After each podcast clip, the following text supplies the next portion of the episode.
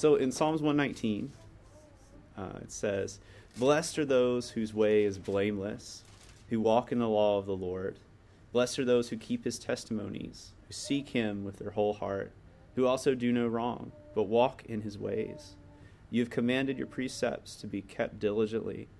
Oh, that my ways may be steadfast in keeping your statutes. Then I shall not be put to shame, having my eyes fixed on all your commandments. I will praise you with an upright heart when I learn your righteous rules. I will keep your statutes. Do not utterly forsake me." So the reason why I read that part is it's just about staying blameless in God, but then seeking righteousness and trying to, have more clarity in his word, which is something that we are doing by this Bible study, but then also, too, something that we'll see Jesus uses as a tool as we go further. So this week, if you read along where we left off, we were reading from 2:1 to 4:44. So we read 3 chapters in Luke. And most all of these are centered around Jesus this time. So before it was around John the Baptist and Zechariah and Elizabeth and Mary, but now we're going to start getting into the roles of Jesus as he is born and then his early years. This all predates his missions, his ministry, but it is the things leading up to it. So water is good. I'm calling this... So this is session 2, but I'm calling this For All the People. And you'll see why I say that a little bit later. So I'm not going to read everything like we did last time.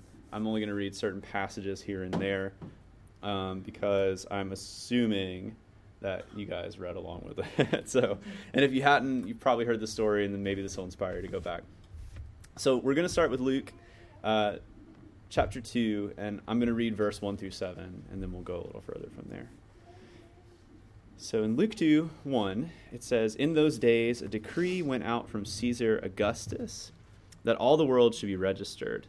This was the first registration when Quirinius was governor of Syria, and all went to be registered, each to his own town.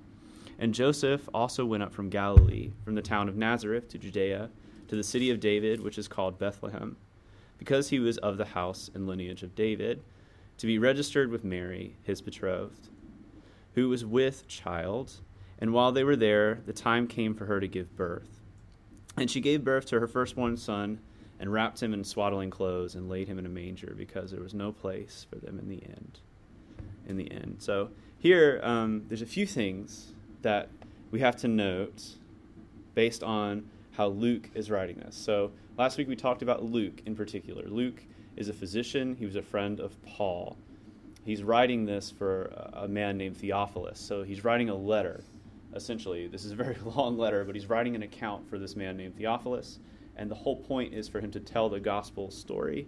But Luke, being a physician, is a literal man, so he likes to give us as many clues as he possibly can to the time period that he's around, or maybe even reference some names that someone might be able to potentially talk to in the future. This will come more in handy as we get near the end of Jesus' ministry. But here in the beginning, the very first thing he says, "In the days a decree went out from Caesar Augustus." And most people just read through that and be like, yeah, it's Caesar, no big deal, and continue going. But this is actually a huge, huge deal, because just by mentioning Caesar Augustus, Luke is saying a few things. He's giving us a time and place in which this happened. And then he's also saying something about the culture surrounding the greater part of Rome at this moment. So he gives us a time period. Caesar Augustus was in power from January 16th, 27 BC to August 19th, 1480. So in those years, from 27 BC to 1480, Caesar Augustus was in power of Rome. He was the first full-fledged emperor of Rome, which means that he was essentially the world ruler, because as we know, most of developed nations were under the reign of Rome at this point. And so he was essentially the ruler of all. So he had basically complete control over the entire empire, which included Israel as well. So the interesting thing is the word Augustus, which was not his original name. His original name was Octavian. Augustus was something that was given to him. So on 16th of January 27 BC, the Senate voted to give him the name Augustus.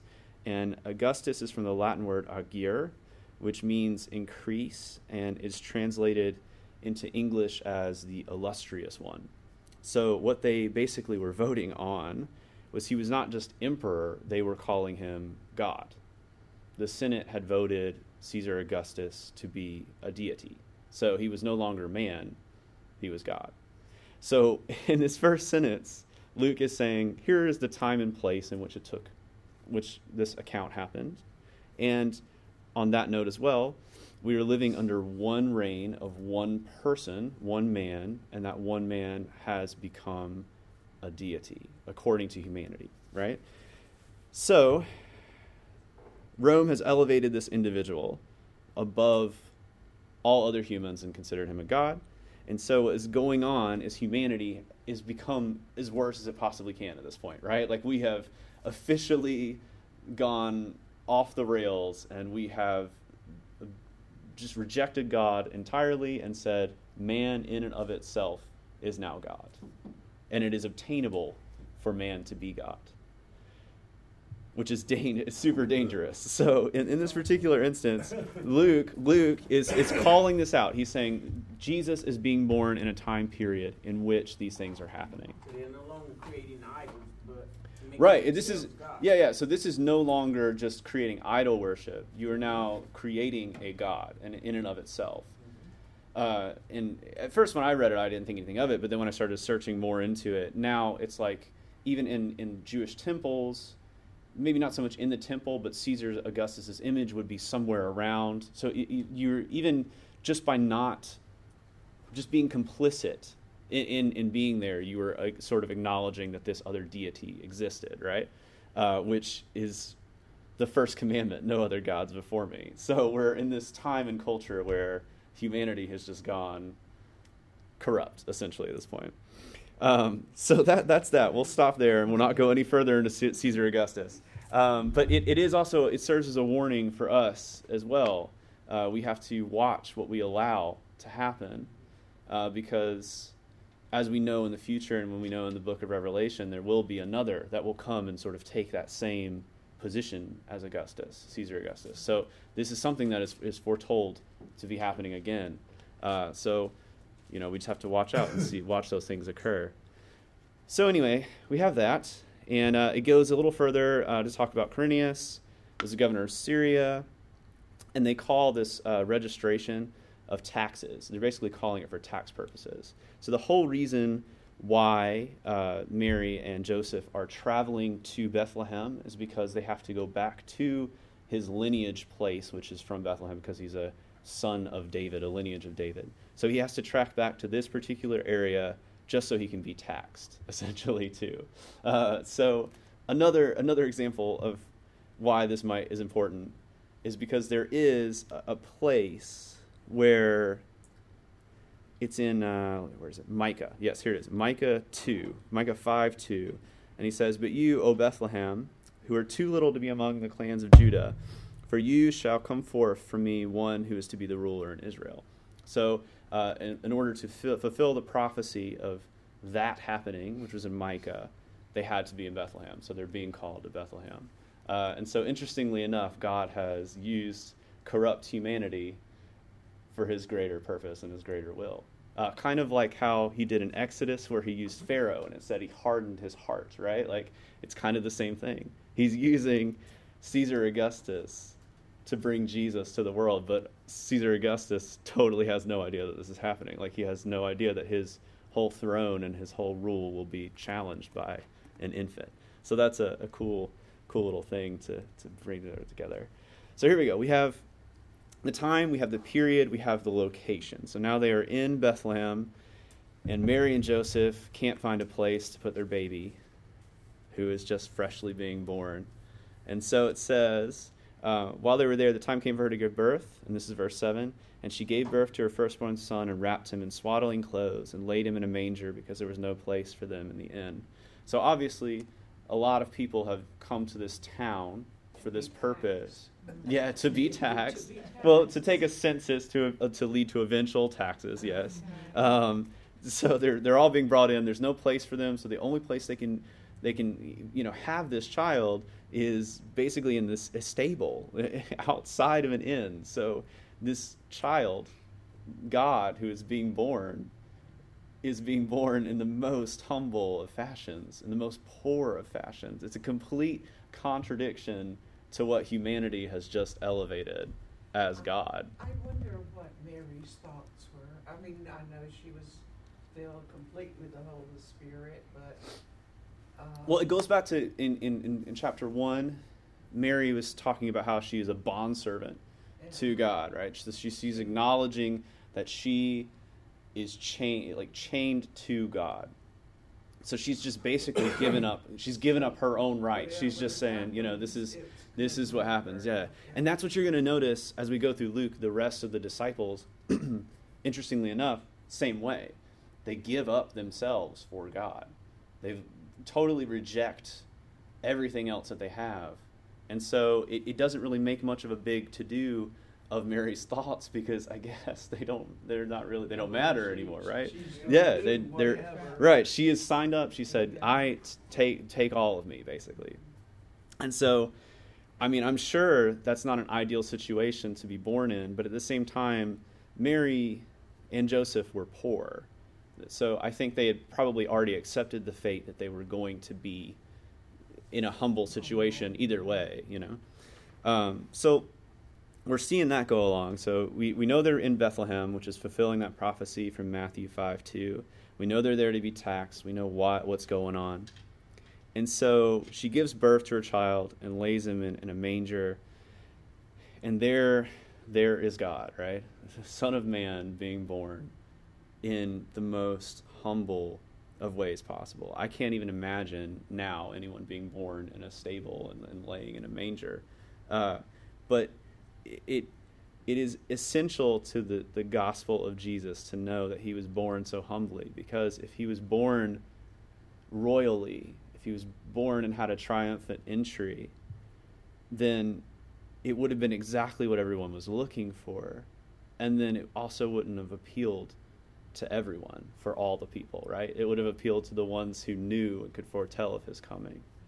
So that is that part. We'll go from there. So here we're going to go into the first witnesses of Jesus, the first people other than Mary and Joseph to really see Jesus and to really see Jesus as the Son of God. And so we're here in verse 9. It's where we'll all kind of read from here. And so this is about the shepherds and the angels. Sorry, thank you. In verse 9, it says, an angel of the Lord appeared to them, and the glory of the Lord shone around them, and they were filled with great fear. And the angel said to them, for the record, he's talking to shepherds in a field nearby. He says, "Fear not, for behold, I bring you good news of great joy that will be for all the people. For unto you is born this day in the city of David a Savior, who is Christ the Lord. And this will be a sign for you. You will find a baby wrapped in swaddling clothes and lying in a manger." And then, here's the best part, suddenly there was with the angel, a multitude of heavenly hosts praising God and saying, "Glory to God in the highest, and on earth peace, and among those with whom he is pleased." So the first people that the first witnesses of Jesus being born are not the shepherds, but rather the angels, right? So an angel has appeared. It has seen it. It is foretelling of Jesus. And the most interesting thing, not only is it telling people, but it's worshiping. It tells this very important line, and this will be the underlining theme over the next couple chapters, the next couple chapters from here. In verse 10, it says, "Fear not, for behold, I bring you good news of great joy that will be for all the people." So this is what they're saying. This is for everyone. And then they go into basically a worship session, and they say, "Glory to God in the highest, and on earth peace with those who he is pleased." So the angels bring in this message, and they bring it to the shepherds, right? So they haven't appeared to kings. They haven't appeared to priests. They haven't appeared to anyone of that lineage. They're appearing to shepherds in a field, these just other humble people. So then... what happens in verse 16 This is, again, the shepherds. It says, they went with haste and found Mary and Joseph and the baby lying in a manger.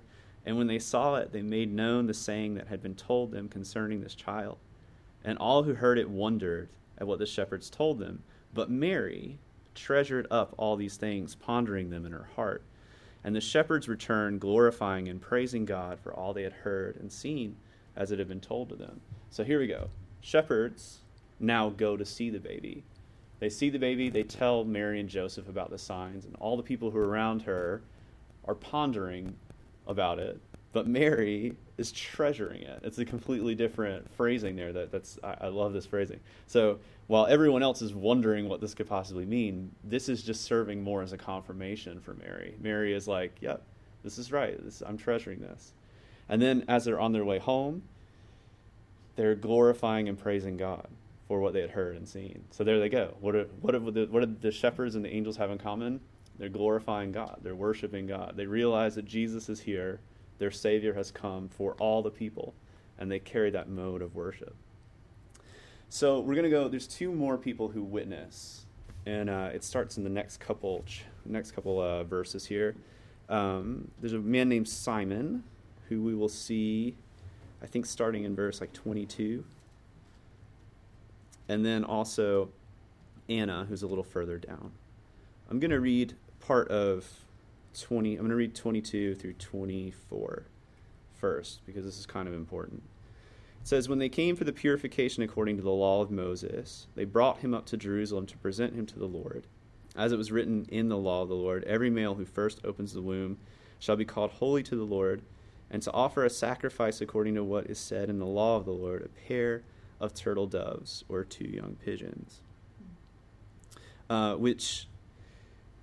in this particular instance, this is a reference to the laws that were passed. There's a certain law that says if she cannot afford a lamb, then she shall take two turtle doves or two pigeons, one for a burnt offering and one for a sin offering. This is what they would do after a waiting period after the child was born.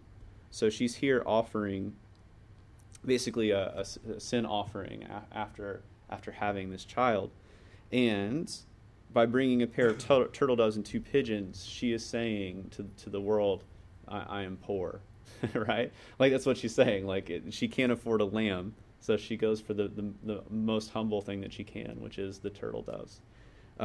So Mary is going to the temple. She's saying, here's my offering. She brings Jesus. And then there's a man named Simon in the temple. And this is in 25 in Jerusalem. In Jerusalem, there was a man named Simon, and this man was righteous and devout, waiting for the consolation of Israel, and the Holy Spirit was upon him.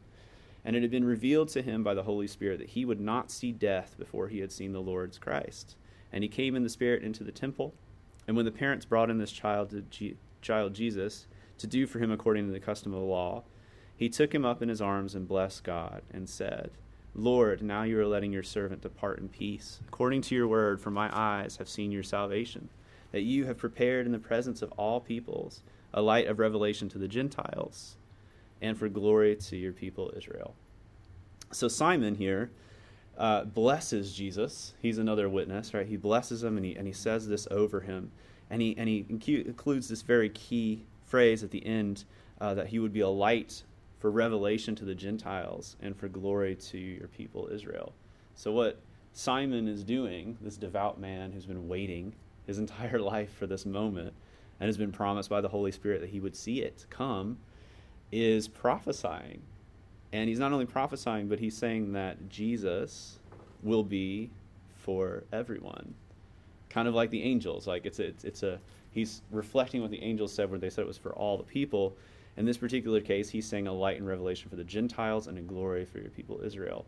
So he is, from the beginning, saying that Jesus will be the Savior, not just for the Jews, as many thought would be the case, but for the Gentiles as well. He's come to save all of us. We all will be wrapped up in this, right? And then he goes on a little further, and this is in 34. And he says, behold, this child is appointed for the fall and rising of many in Israel, and for a sign that is opposed, and a sword will pierce through your own soul also, so that thoughts from many hearts may be revealed. And this, he's talking to Mary in this particular place. And he's basically saying that, you know, this is your son. will save humanity, at the same time, you will suffer for this. You're going to suffer for this. Yeah. So you're going to live to see your child crucified, essentially. And so you will suffer. A part of you will be pierced in the process. But it is a promise that it is for the greater good, right? And then there's Anna. So she's a little further down. This is in 36. She was a prophetess, Anna, the daughter of Phanuel, of the tribe of Asher. She was advanced in years, having lived with her husband 7 years from when she was a virgin, and then as a widow until she was 84. She did not depart from the temple, worshiping with fasting and prayer night and day. And coming up at the very hour, she began to give thanks to God and to speak of him to all who were waiting for the redemption of Jerusalem. So Anna just so happens to be there, basically. But after she became a widow, she devoted her life to fasting and prayer and to worshiping God. And she just was in the right place at the right time, you know. She got to be there when Christ arrived to see the redemption start. So you have four groups of people. You have the angels, the shepherds, you have Simon, and you have Anna. And they all have the common theme of worship and praise. They're all praising God for this announcement that is being made, which is Jesus' birth. So we'll move a little further down. It kind of like ends this portion before they go a little bit further into his age. And this is in verse 40. It says, "And the child grew and became strong, filled with wisdom, and the favor of God was upon him." So we end Jesus' birth in very young age by saying that he is filled with wisdom and the favor of God is upon him. So we know going forward that this is not just any kid. This is a bit of an exceptional child. So we're going to move on a little further. We're going to go into the temple passages, which is from 41 to 52. And I'm just going to kind of paraphrase part of this and then pull out certain things that are the best that we need to notice. Basically, when Jesus is 12, he and his family go to the Feast of the Passover in Jerusalem. They travel there. And when they leave, they don't notice him because most people would travel in a large group, so they probably just took off after they'd done a head count. The best way I can think of it is like, if you've ever seen the movie Home Alone, and there's like the scene where Kevin's not in the car, right? Like, but some other kid has jumped in real fast and they're counting heads. They probably did that because this is 12 years later, and we know they've had more kids since then, and plus a larger family. So anyway, it takes them a day to realize that Jesus is gone. So then they track back, and then it takes them another 3 days to realize that Jesus is in the temple. And it says that while he's in the temple, he was sitting with the teachers, listening to them, asking questions. Everyone hears his questions and his statements, and they're amazed at his understanding and his answers, including his parents. So they're all witnessing this. They're seeing Jesus in this place, and they're seeing how he interacts with the temple, with the word, with the law, and everyone is witnessing this child who, it just said in verse 40, was filled with wisdom and the favor of God was upon him. So we know that he has wisdom. But Cindy and I were talking about this a little bit last night. We were trying to figure out the significance of 12. And in modern culture, modern Jewish culture, when you're 13 is when a male would have his bar mitzvah. And there's certain responsibilities that come along with it. It's not just a party. It's a transitional period into manhood. And at that point in time, you no longer are under your parents' version of the law. You yourself have grown into the law. So you are now being held responsible for your interpretation of the law. And there's also even further responsibilities, like they could read passages from the Torah and stuff within their ceremonies. It's only in the Middle Ages that it became 13, so it's estimated it was kind of like around 12, 13. For girls, it's 12. So Jesus, at the age of 12, this is something that he would naturally have been doing. He would have been in the process of going through that so that he could also participate in the ceremonies as well. So this is just kind of a natural thing, but the difference is the fact that they were amazed by and astonished by his wisdom that he had even at such a young age. So when they go to find him, and after they've seen this, Mary asked, and I think this starts in 48. Yeah, it says, "Son, why have you treated us so? Behold, your father and I have been searching for you in great distress." And Jesus replied, "Where were you looking for me? Or why were you looking for me? Did you not know that I must be in my Father's house?" And it says, they did not understand the saying that he spoke to them. They were kind of confused by what he was implying, because she clearly is referring to Joseph as, "Your father and I have been searching for you in great distress." And he replies, "I'm in my Father's house," which I guess would be confusing if you don't know the whole narrative of the story. Jesus is the Son of God. So he realizes at 12, he is the Son of God, and he is in the place he needs to be. The world yet may not have realized this, but he knows, and he knows what he's about to go do. So in verse 51 and 52, I'm going to read this, and this will close out for chapter 2. It says, "He went down with them and came to Nazareth and was submissive to them. And his mother treasured up all these things in her heart. And Jesus increased in wisdom and in stature and in favor with God and man." So this is, again, a common theme here. With everything he does, he is growing in wisdom, in stature, and in favor with God. And in this case, he's doing so by submitting to his earthly parents, the people who have brought him up into this world. So that kind of concludes the early life of Jesus. Years 1 through 12, in a nutshell. Does anyone have any questions before I go any further into this? Like something, or maybe something that you were reading that kind of stood out to you?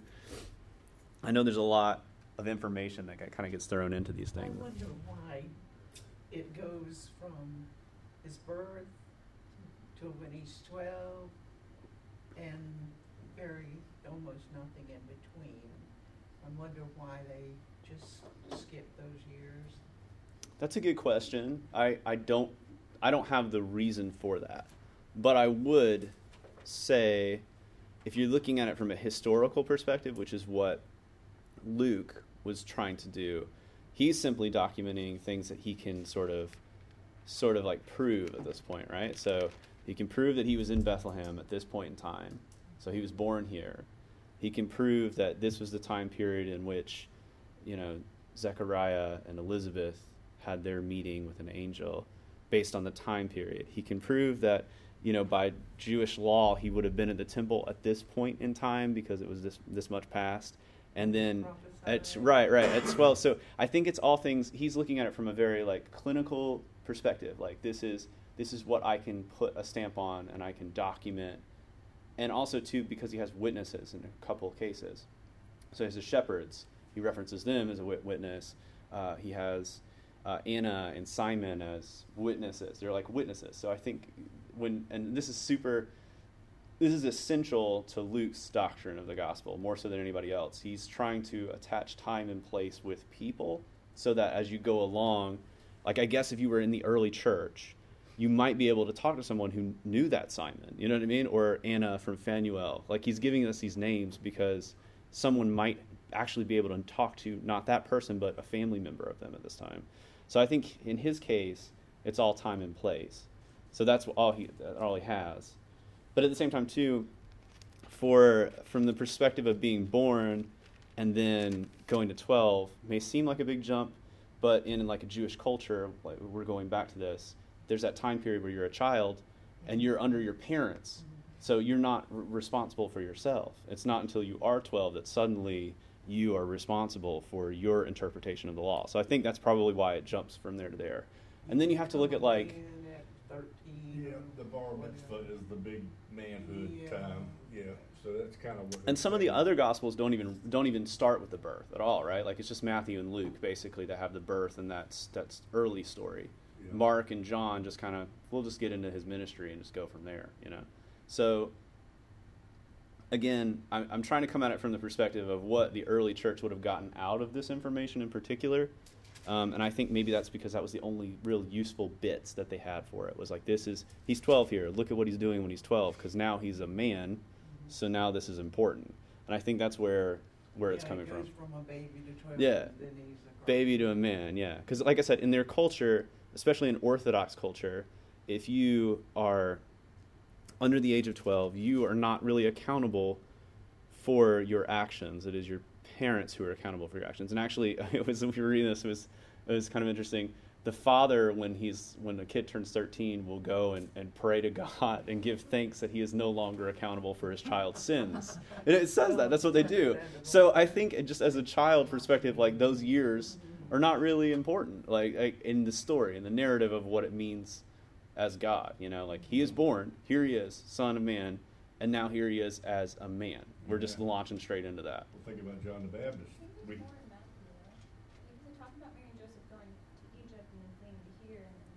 Right. Well, in Matthew's story, it's more spread out. So, like, Luke is kind of just... Luke is focusing on a very specific thing. He's focusing on the birth, but he's also, unlike the other ones, focused on the birth of John as well, because he's trying to paint the relationship between John the Baptist and Jesus and how they relate, which comes into fruition here in this next bit. Because he saw that there was prophecies about John that were not being written about, and those needed to be addressed. So I think there's that too. But again, that's why we have four Gospels instead of one. They're all the same story, but they all have slightly different accounts. So we can go back and check and see where maybe one made a misstep, or where one was didn't fill in all the information. We have Matthew to look at, or we have Mark or John or something like that too.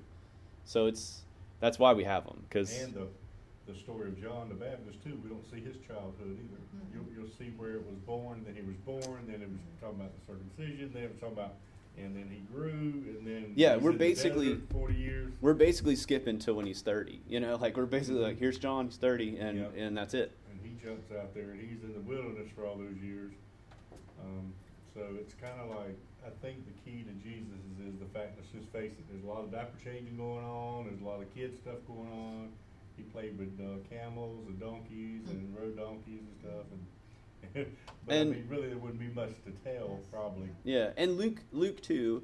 Luke is a Gentile, right? So Luke has come on board later. He's come on board at the time of Paul. Mm-hmm. So he is writing from the perspective of the stories that he's collected. So he's collected these stories and he's put them together and other reference scripts. So he literally has a very limited window, anything about it, right? And then the biggest thing, and this would be the biggest thing, but this is the problem.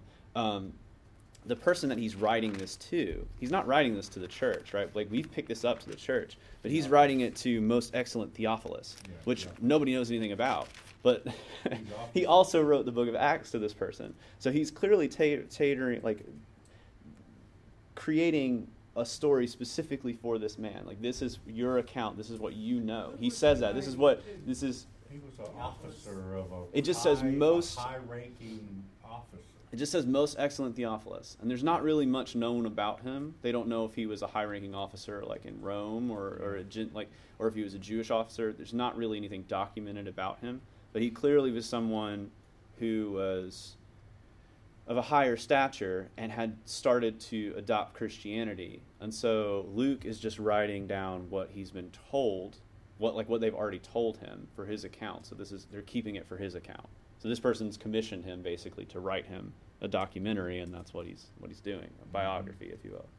So again, it's one of those things where I wish I knew more too. Like, I wish there was a whole other book about it, but unfortunately there isn't. It'd be interesting to know all those. Yeah, that is also the mystery too, There is mystery. And why did he feel like he had to write to this person in particular? Yeah. What? I don't ever think of those kinds of things. Well, I assume that he was someone that he was in contact with in the church, in the early church. We know this, right? From history, the letters of Paul came before the Gospels. They were written before the Gospels. So none of the Gospels were fully written down and manuscripted at the time. So I think at some point it occurred to them, like, wait, we're getting older, and this next generation needs to know about these things, so we need to start writing these things down. We need to start putting these things down. And that's what Luke is doing. So I think, this is somewhere between 30 and 60 years later, after Jesus has died. So their main focus at this point is the story of what Jesus is bringing as opposed to his upbringing. And I think that's probably why. But again, we'll go more into that later, I guess. But here in chapter 3 is where John the Baptist comes. And interestingly enough, we have a better time and place for this one. He starts it the same way as he starts chapter 2. So it says, in the 15th year of the reign of Tiberius Caesar, Pontius Pilate being governor of Judea, and Herod being tetrarch of Galilee, as his brother Philip, tetrarch of the region of Iturea, and Trachonitis, and Lysanias, tetrarch of Abilene, during the high priesthood of Annas and Caiaphas, the word of God came to John, the son of Zechariah, in the wilderness. So he lists all these people's names for a very specific reason, and it's because when you put all the pieces of the puzzle together, you can track down like almost a very specific year and when this occurred, which all kind of roughly goes into one. It's all year one, essentially. If you know anything about AD and BC, you have before Christ, after the death of Christ, right? That's like kind of how we count it. So this would basically track down to year one, essentially, at this point. So we know this because Tiberius Caesar, the successor of the last Caesar, became emperor in 14 AD, and he may have been in charge of certain provinces prior to that. Pontius Pilate was the governor of Judea from 26 AD to 36. And then Herod ruled Galilee from 4 BC to 39 AD. So in that region of all kind of around year zero and 1 from there. So he names those officials because he's just giving us a time and place. Okay, but the more important part is in line 2, and it says, after all these things, it says, the word of God came to John, the son of Zechariah, in the wilderness. And basically, what's interesting about this is the word of God came to John. And that phrase is a direct reference to pretty much every other prophet that came in the Old Testament. So, 1 Samuel 15, in 1 Samuel, Ezekiel, Jonah, Malachi, Zechariah, you're seeing all of these people, their introductions essentially is the word of God came to this person. So by them saying this, he is saying that John is a prophet, basically, which may not seem super important, but prophets always lead to something. And in this particular case, it's leading to Jesus. And it's also, as you remember last week, it's because it's been 460 years since we heard anything from a prophet. Malachi was the last one. So it's kind of a big deal when some new prophet comes into town and he's got something to say. That's the word of God. And then also, too, Isaiah 43, or Isaiah 40 basically references where he's coming out of the wilderness. And it says, as it is written in the book of the words of Isaiah the prophet, the voice of the one crying in the wilderness, prepare the way of the Lord. Make his path straight, every valley shall be filled, and every mountain and hill shall be made low, and the crooked shall become straight, and the rough places shall become level ways, and all flesh shall see the salvation of God. So Isaiah has prepared the way for John the Baptist, who is now preparing the way for Jesus to come. So anyway, what is John's thing, right? Like, what is the one thing that we all know John does? Anyone? What is John's ministry solely? Baptism, yes. Hence the name John the Baptist. So an interesting thing about baptism. Baptize comes from the Greek word baptizo, which means to plunge, dip, or immerse. And John was known as the Baptist, so he was immersing people in the River Jordan. So when people were baptized by him, they were going underwater. It symbolized both the cleansing away of sin and passing safely through the waters of judgment and death. So when you would go down, come back, it was signifying that you were a new person. You've come back a new person. You've passed through the waters of judgment and death, and here you are, and your heart is now cleansed, right? And so then we see this in particular. Like, if you want to write these down, you can go look at a few references of where this came from. In Genesis 7, 6 through 24. In Exodus 14, 26 through 29. Jonah 1, verse 7 through 16. So the ones I just gave you were, for instance, in Exodus is when the seas were parted, right? And they walked through the seas. So they walked through. They were no longer slaves, right? They were walking through and they were into freedom. This is a new thing. In Jonah, when he has been thrown into the sea after 3 days being brought back, God has given him a second chance. And then in Genesis, you have another reference there too. So just, you can read those again if you want, but it's basically just a symbolism of what baptism is. Baptism is a process of cleansing those sins. I'm going to read just a certain part from here. This is good. We'll read it chapter 7, and we'll kind of go through a little bit here. So it said, "He said, therefore, to the crowds that came out to be baptized by him, 'You brood of vipers, who warned you to flee from the wrath to come, bear fruits in keeping with repentance, and do not begin to say to yourselves, we have Abraham as our father.'" You mean verse 7? Yeah, sorry, verse 7. Sorry, 3, verse 7, yeah. So now we're in 8 here. Sorry. It says, "And do not begin to say to yourselves, we have Abraham as our father, for I tell you, God is able from these stones to raise up children from Abraham. Even now the axe is laid to the root of the trees. Every tree, therefore, that does not bear good fruit is cut down and thrown into the fire." And the crowds asked him, "What then shall we do?" And he answered to them, "Whoever has 2 tunics is to share with him who has none, and whoever has food is to do likewise." Tax collectors also came to be baptized and said to him, "Teacher, what shall we do?" And he said to them, "Collect no more than you are authorized to do." Soldiers also asked him, "And we, what shall we do?" And he said to them, "Do not extort money from anyone by threats or by false accusation, and be content with your wages." As the people were in expectation, and all were questioning in their hearts concerning John, whether he might be the Christ, John answered them all, saying, "I baptize you with water, but he who is mightier than I is coming, the strap of whose sandals I am not worthy to untie. He will baptize you with the Holy Spirit and fire.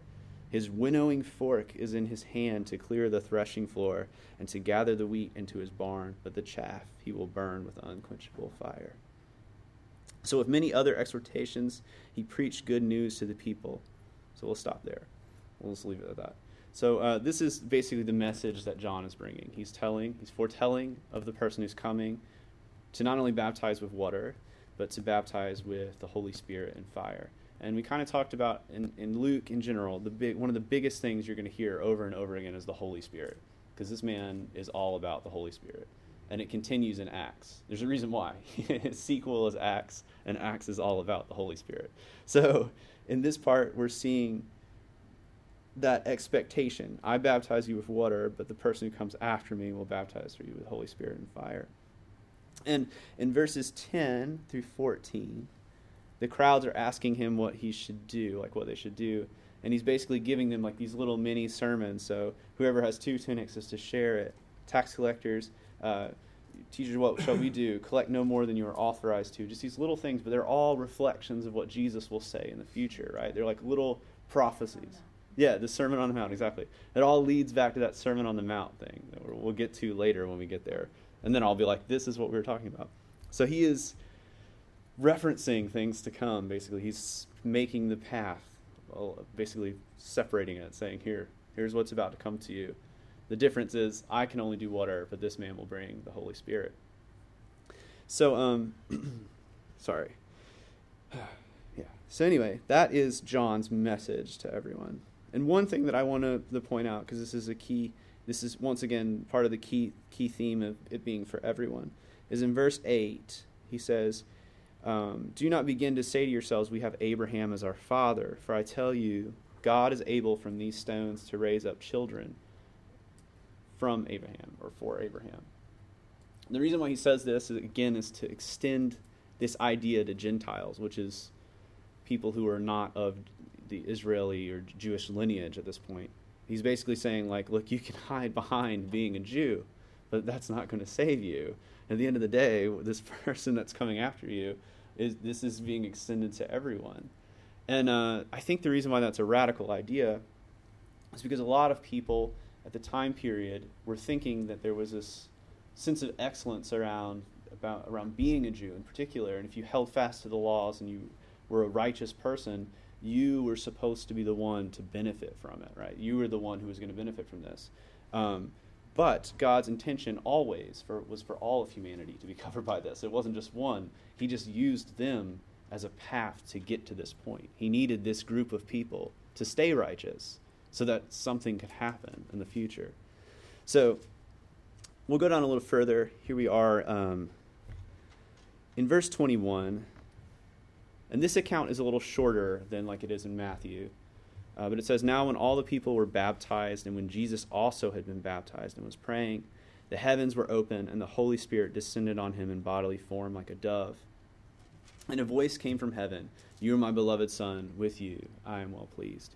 So John baptized Jesus. It doesn't say that specifically here, but it does in Matthew, so we know between the two accounts that he was the one who did it. Now, the question is, why would Jesus... If we know him as God's son, and we know that he was without sin, why would he go through the process of being baptized? Because that was all about cleansing yourself from his sinliness. And so the reason why is he is to understand Jesus. You have to understand he's being born as a man to take on the sins of humanity. So while he is not sinning, he is taking all of our sins to bury them and then be resurrected so that we have a path to grace. So he's taking all of our sins, and he is being baptized and saying, this is what I'm about to do for you. I'm about to destroy your sin, basically. So then, God comes and says, "You are my beloved son, with you I am well pleased." So he's acknowledging not only that this is his son, this is the first public statement from God directly. He's not only acknowledging that this is his son, but he's also saying that he's pleased in him as who he is and in what he's about to do for humanity. And this is all happening before Jesus has publicly gone out into ministry at this point. So then we get into this really long part here, from 23 to 38, which is called the genealogy of Jesus. And you'll find this in Matthew as well. But Luke goes a little further than Matthew does. So Matthew kind of stops at Abraham, right? That's his interest. He's just about connecting the dots and showing that Jesus was from the lineage of Abraham and also from the lineage of David, which were essential promises. Luke, on the other hand, just keeps on going. He says, let's just go all the way back, right? Not only is he of the lineage of David and the lineage of Abraham, he's also the lineage of Adam. And then it ends with this very key word, the Son of God.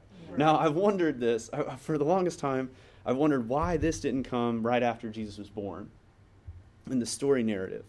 But when you read it, and why it is here in particular, is because it comes right after God himself has acknowledged that this is his son. So he is saying, this is my son, and then here's the list to prove it, right? Here's how we track it back. So, of course, you can read this, and you'll see some names that sound familiar. And as we were doing the Old Testament, you'll know a little bit more about it. There's two key things here. He tracks it all the way back to Adam. Was born from dirt. So Adam is not a Jew, right? Right? Adam was created from dust, essentially. And he is not necessarily a Jew, right? He is just a human. He's from, all of humanity has sprung forth from Adam and Eve. So what he is saying in this moment right here again is this is a gospel for all, right? This is for all of humanity, and he's the Son of God. So we got two things right here. David, we're fulfilling that promise that he's from David. We're fulfilling the thing that he's from Abraham. But on a bigger note, he is the Son of Man, and he is here to save the day.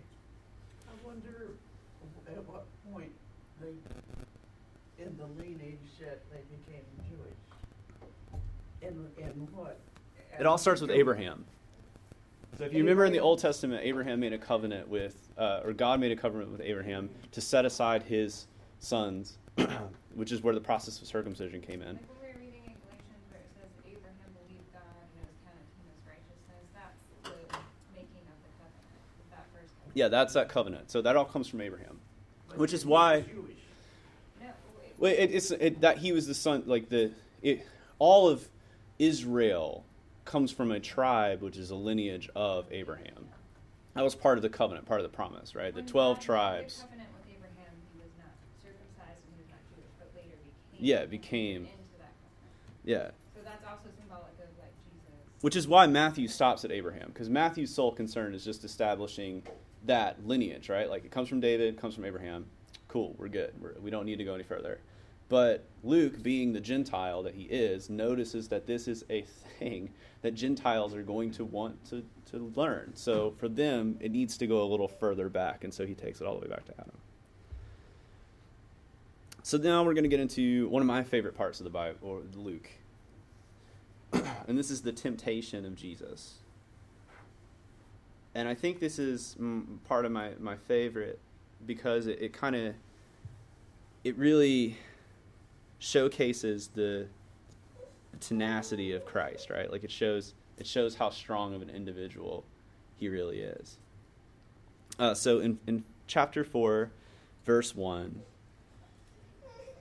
it says, "And Jesus, full of the Holy Spirit, returned from Jordan and was led by the Spirit in the wilderness for 40 days. So first and foremost, it says, "And Jesus, full of the Holy Spirit." So after he's been baptized and the Holy Spirit has descended upon him from heaven in the form of a dove, it is now saying that Jesus is fully under the work of the Holy Spirit. So Jesus and the Holy Spirit are like together in this part, right? He is not being led by himself. So the next line says, "And was led by the Spirit into the wilderness." Man. So not only is Jesus launching his ministry essentially shortly, mm-hmm. but he is being led by the Holy Spirit. So he is, again, kind of like when we were talking about Mary and how she sort of submitted herself and yep. surrendered herself. Yep. Jesus has now surrendered himself, his physical self, to the Holy Spirit, and everything he's doing from here on out is being led by the Holy Spirit. You know, in there, I got to go back. I want to talk about just a little briefly. Go for it. See if I can note this. Before you get in there, you said this is where the temptation of Jesus is, right? Yeah. And this is where God has descended upon Jesus, in a sense. Yeah. Because he is the Holy Spirit. Yeah. And the devil comes and he begins that temptation. Well, this is kind of like symbolic to another situation where Job. Yeah. Okay? That the devil goes to God and says this, and God gives him permission to do this. But at this point, I see God didn't give him permission to do anything because God took on with Jesus. He told the devil to get out of here in so many essence. He was not even making any kind of thing with him. Right. Whereas he did it in Job with Job. Yeah. So in Job, he permitted it. Like yeah. he didn't specifically cause things to happen. Yeah. Rather, he permitted it to happen. It was a lesson in humility for Job, basically. But at the same time, it goes all the way back to Genesis, right? Yeah. The fall of man, evil has crept into the world through humanity's sin, and so God. It says, it's like in Isaiah, I think, where it's basically saying that, like, you know, even the trees bow down to God, right? Yes. Like, so everything submits to God. But at the same time, we have allowed sin to creep into the world. And so sin exists, in this particular case, in the form of the devil. Right. It exists. It's here. We can't not acknowledge it. It does exist. Sin, suffering, all those things, and it's because we broke that covenant that was initial with God. But it's still, even sin lives under the authority of God, right? So like, and this is what's so interesting about this particular portion, and the same with in the case in Job, is that those things happen, but when God wants it to stop, it stops. Yeah, you know what I mean? So it's like, in Job's case, Job wasn't humble, right? So he had all these things, and it wasn't until all of it was taken away. And Jesus was like, "Where were you when I created the waves? Where were you when I did this?" Like, God was basically saying that to him. That was when he realized, like, oh, yeah, this is all out of my hands, right? And so what is interesting about this particular portion is this shows that evil has crept into the world. Yeah. And similar to Job, we can be tested and tried, but it still has to bow down to the authority of God. And that's where, in this particular case, we have to acknowledge that Jesus is God, the Holy Spirit is with him, and they're all acting together in that Trinitarian approach. And it's still symbolic too. You're talking about where Eve was tempted, but at the same, the devil didn't come to her. Yeah. And it was there. Right, right. Where so I could see. It obviously crept into God the world. Did not allow Satan to have any part of Jesus. Yeah. It obviously crept into the world before, at the beginning. But because it was there in the presence of the tree, and that's why she ate the fruit, because she was tempted, right? So there is that downfall of humanity. There is evil in the world. But at the same time, it still has to submit to the authority of God. But the devil will try to give you the perception that it doesn't, right? Like that this is just part of it because he's a liar. Like that's essentially what it is. He lies, he cheats, he steals, he plays rough. Mm-hmm. And only the people who are really, truly devout will know how to get past that, which is the case of what Jesus does here. Mm-hmm. So we know that he's being led by the Holy Spirit. He goes in the wilderness for 40 days. And it says the next part, being tempted by the devil. So this only uses like 3 examples, but we can pretty much be safe to assume that he's being tempted the entire time. Like it just never ends. It's just a constant barrage. For 40 days being tempted by the devil. And he basically is the second Adam. Christ is really the second Adam. So it's God's second start. He's being tempted the very same 3 aspects that Adam did. Right. Absolutely. So if you read what Adam was tempted with, the lust of the flesh. Mm-hmm. And the things that he faced, 3 aspects. Jesus here was faced with the 3 aspects and with the devil's tape. He won back the battle against the enemy. So 40, in this particular case, is significant because if you remember, Israel spent 40 years in the wilderness, wandering around in the deserts. That's in Numbers. And then both Moses and Elijah had 40-day feasts, or fast, sorry, not feast. Fast, definitely a fast. And fasting was a means of focusing intently on prayer, right? That was the whole purpose. So that's why Jesus is being led into the wilderness. His ministry has not started. His whole point is to fast and to pray, to prepare himself for what's going on. And the devil has seen this as an opportune time to attack. He's isolated, right? He's not surrounded by anyone. So this is the perfect time to really tempt him. And so that's what happens. So I'll keep reading because this is what the devil says and then what his answers are very pivotal to understand Jesus and where he's coming from. So here in verse 2, I'll start. For 40 days being tempted by the devil, and he ate nothing during those 40 days. So again, he was there to fast. And when they were ended, he was hungry. The devil said to him, "If you are the Son of God, command this stone to become bread." And Jesus answered him, "It is written, man shall not live by bread alone," which comes from Deuteronomy 8:3, which is an Old Testament passage being used again. Once again, Jesus is full of wisdom, so he knows these things, which is, man does not live by bread alone, but man lives by every word that comes from the mouth of the Lord. Remember, right? Like the God spoke the world into motion, so man does not live by bread. Rather, he lives by the mouth of the Lord. That's literally from there. So the devil, in verse 5, took him up and showed him all the kingdoms of the world in a moment of time and said to him, "To you I will give all this authority and their glory, for it has been delivered to me, and I give it to him, to whom I will. If you then will worship me, it will be yours." And Jesus answered to him, "It is written, you shall worship the Lord your God, and him only shall you serve," which goes back to the first commandment where in Exodus 20 verse 3 it says, "You shall have no other gods before me." So here the devil is lying. Essentially he's saying, look, I have authority over the world, which is not true. God has ultimate authority over the world. But if you have read Revelations, you know that there is time periods where evil has been granted authority for a time, right? For all, but it's all for the great. There's a purpose. God has a purpose for it. So this isn't entirely false, but at the same time, Jesus knows that this is not true. And he also knows that if he worships the devil, then he gives up that covenant that he has with God. So he breaks the first commandment. So he's saying, no, it's written in the Bible, it's written in the Torah, you shall worship the Lord your God, and him only shall you serve. So he's, once again, referencing him right back with theology, right? Like what his wisdom goes for. And then the devil goes a little step further, and this is key. So he took him to Jerusalem and set him on a pinnacle of the temple and said to him, "If you are the Son of God, throw yourself down from here, for it is written, he will command his angels concerning you to guard you, and on their hands they will bear you up, lest you strike your foot against a stone," which now Satan, the devil, is using the word of God, essentially, against Jesus. He's referencing Psalms 91:11-12, where it says, "For he will command his angels concerning you to guard you in all your ways. On their hands they will bear you up, lest you strike your foot against a stone." It's a literal thing. The devil, this is great to acknowledge, the devil knows the Bible just as well as Jesus does, right?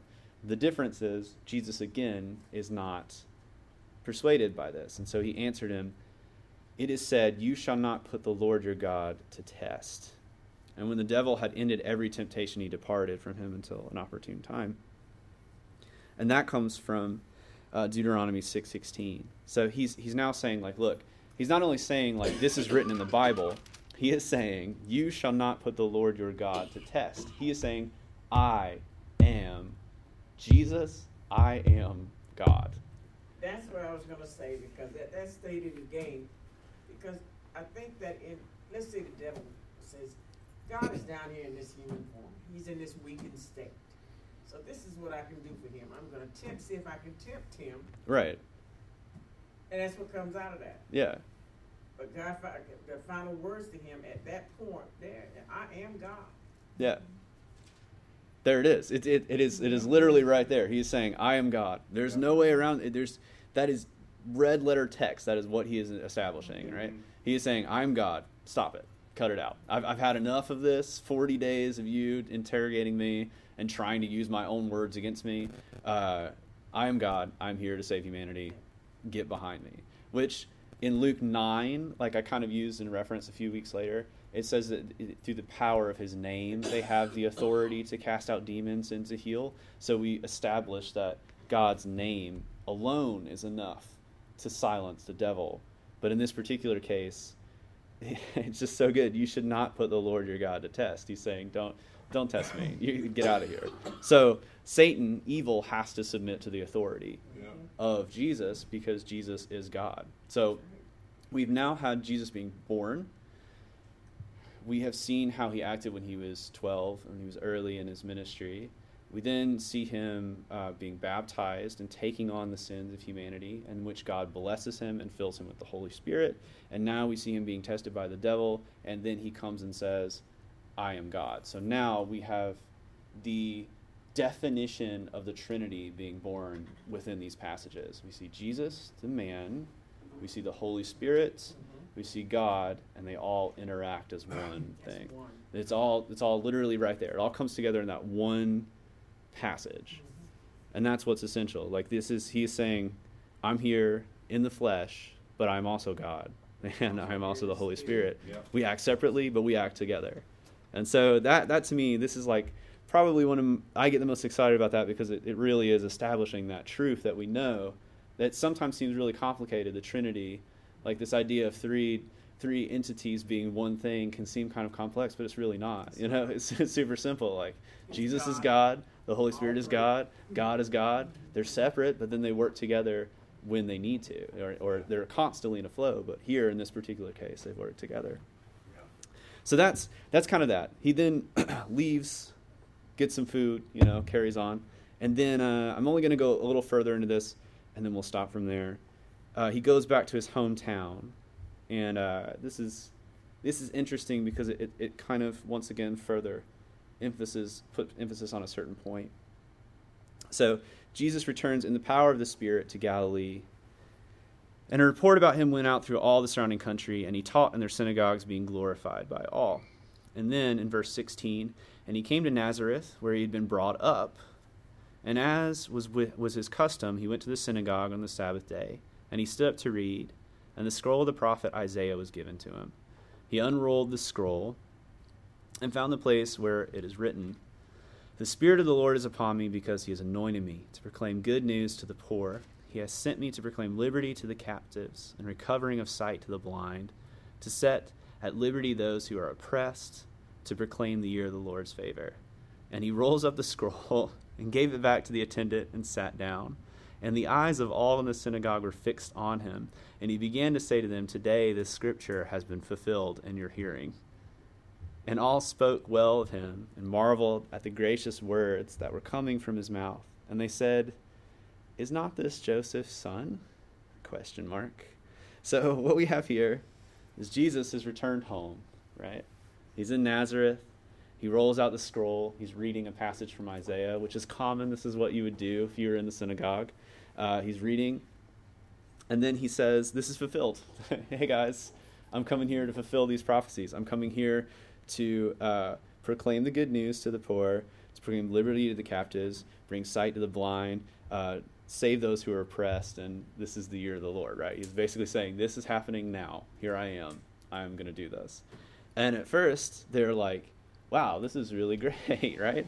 But then someone in the crowd, I would imagine, starts it, and then it all kind of goes from there. Is this not Joseph's son, right? So now they're questioning, like, wait, no, this isn't a prophet. This is the poor guy, the poor carpenter guy. Yeah, this is Joseph's son, right? Yeah. So doubt has now started to creep into Nazareth, right? And then he said to them, "Doubtless you will quote me this proverb, 'Physician, heal yourself. What we have heard you did at Capernaum, do here in your hometown as well.' And he said, 'Truly I say to you, no prophet is acceptable in his hometown. But in truth I tell you, there were many widows in Israel in the days of Elijah, when the heavens were shut up 3 years and 6 months, and a great famine came over all the land. And Elijah was sent to none of them, but only to Zarephath in the land of Sidon, to a woman who was a widow. And there were many lepers in Israel in the time of the prophet Elisha, and none of them was cleansed, but only Naaman the Syrian.' When they heard these things, all in the synagogue were filled with wrath, and they rose up and drove him out of the town, and brought him to the brow of a hill on which their town was built, so they could throw him down a cliff. But passing through the midst, he went away." So this seems kind of confusing. I had to read it several times to make sure I was getting this all right.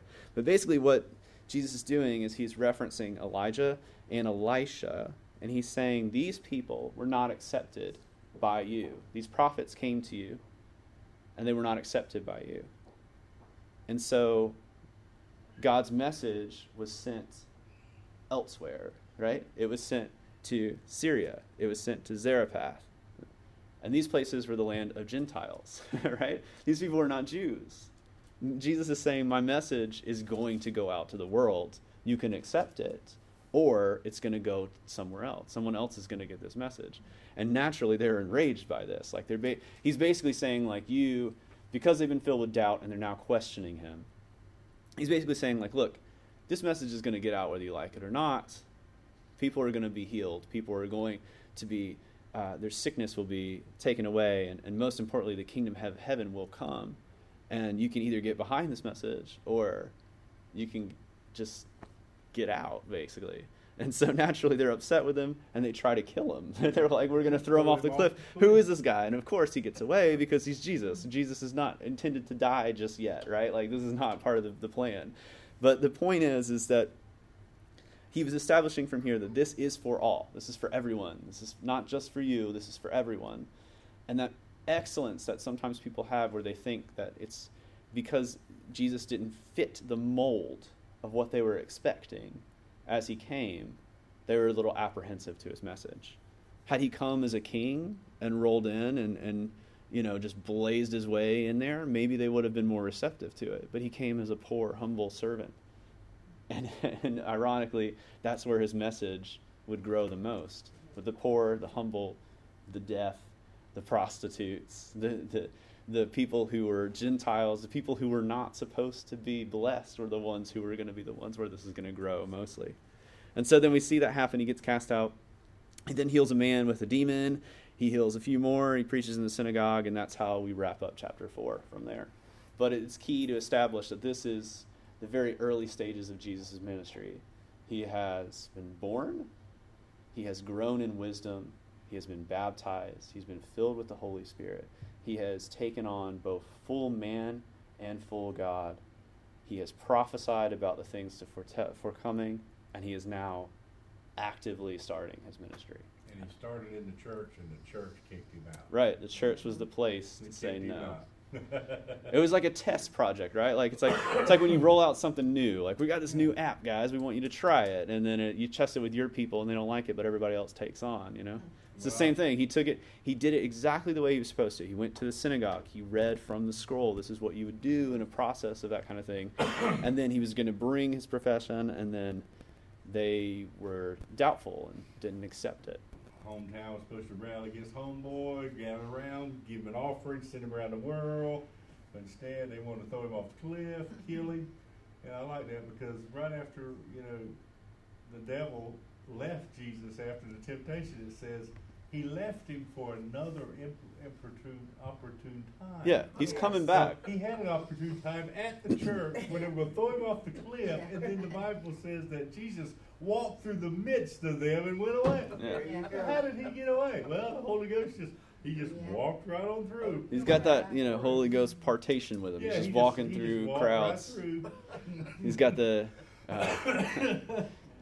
So, I like that. I did always think about that. Not only was his hometown a bad place for the poor guy to start, but he went in the church, and the church ditched him. Yeah. Well, don't you think he was showing that Satan had entered the church? No, and he was trying with that. It shows the cracks, right? It shows the crack, and that's kind of what we're supposed to be looking at as a church ourselves. Are we so stuck on the law that sometimes we don't even see Jesus when he exists? You know, like but the only way we would know that is if we really are praying and studying his word. Like, can we discern the difference? That's where the story of him being in the wilderness is essential, because it's showing that God, Jesus in particular, clung tightly to the Word of God. So he clung to it. That was his way out, you know. So I think the only way we know that is if we are actively participating in that as well. But yeah, I mean, it's basically, the way you can look at it is Satan has tempted him in different ways. Tempted him in the form of his you know, hometown. Tempted him blatantly in the desert and the wilderness, and yet at the same time he's passed through all of that.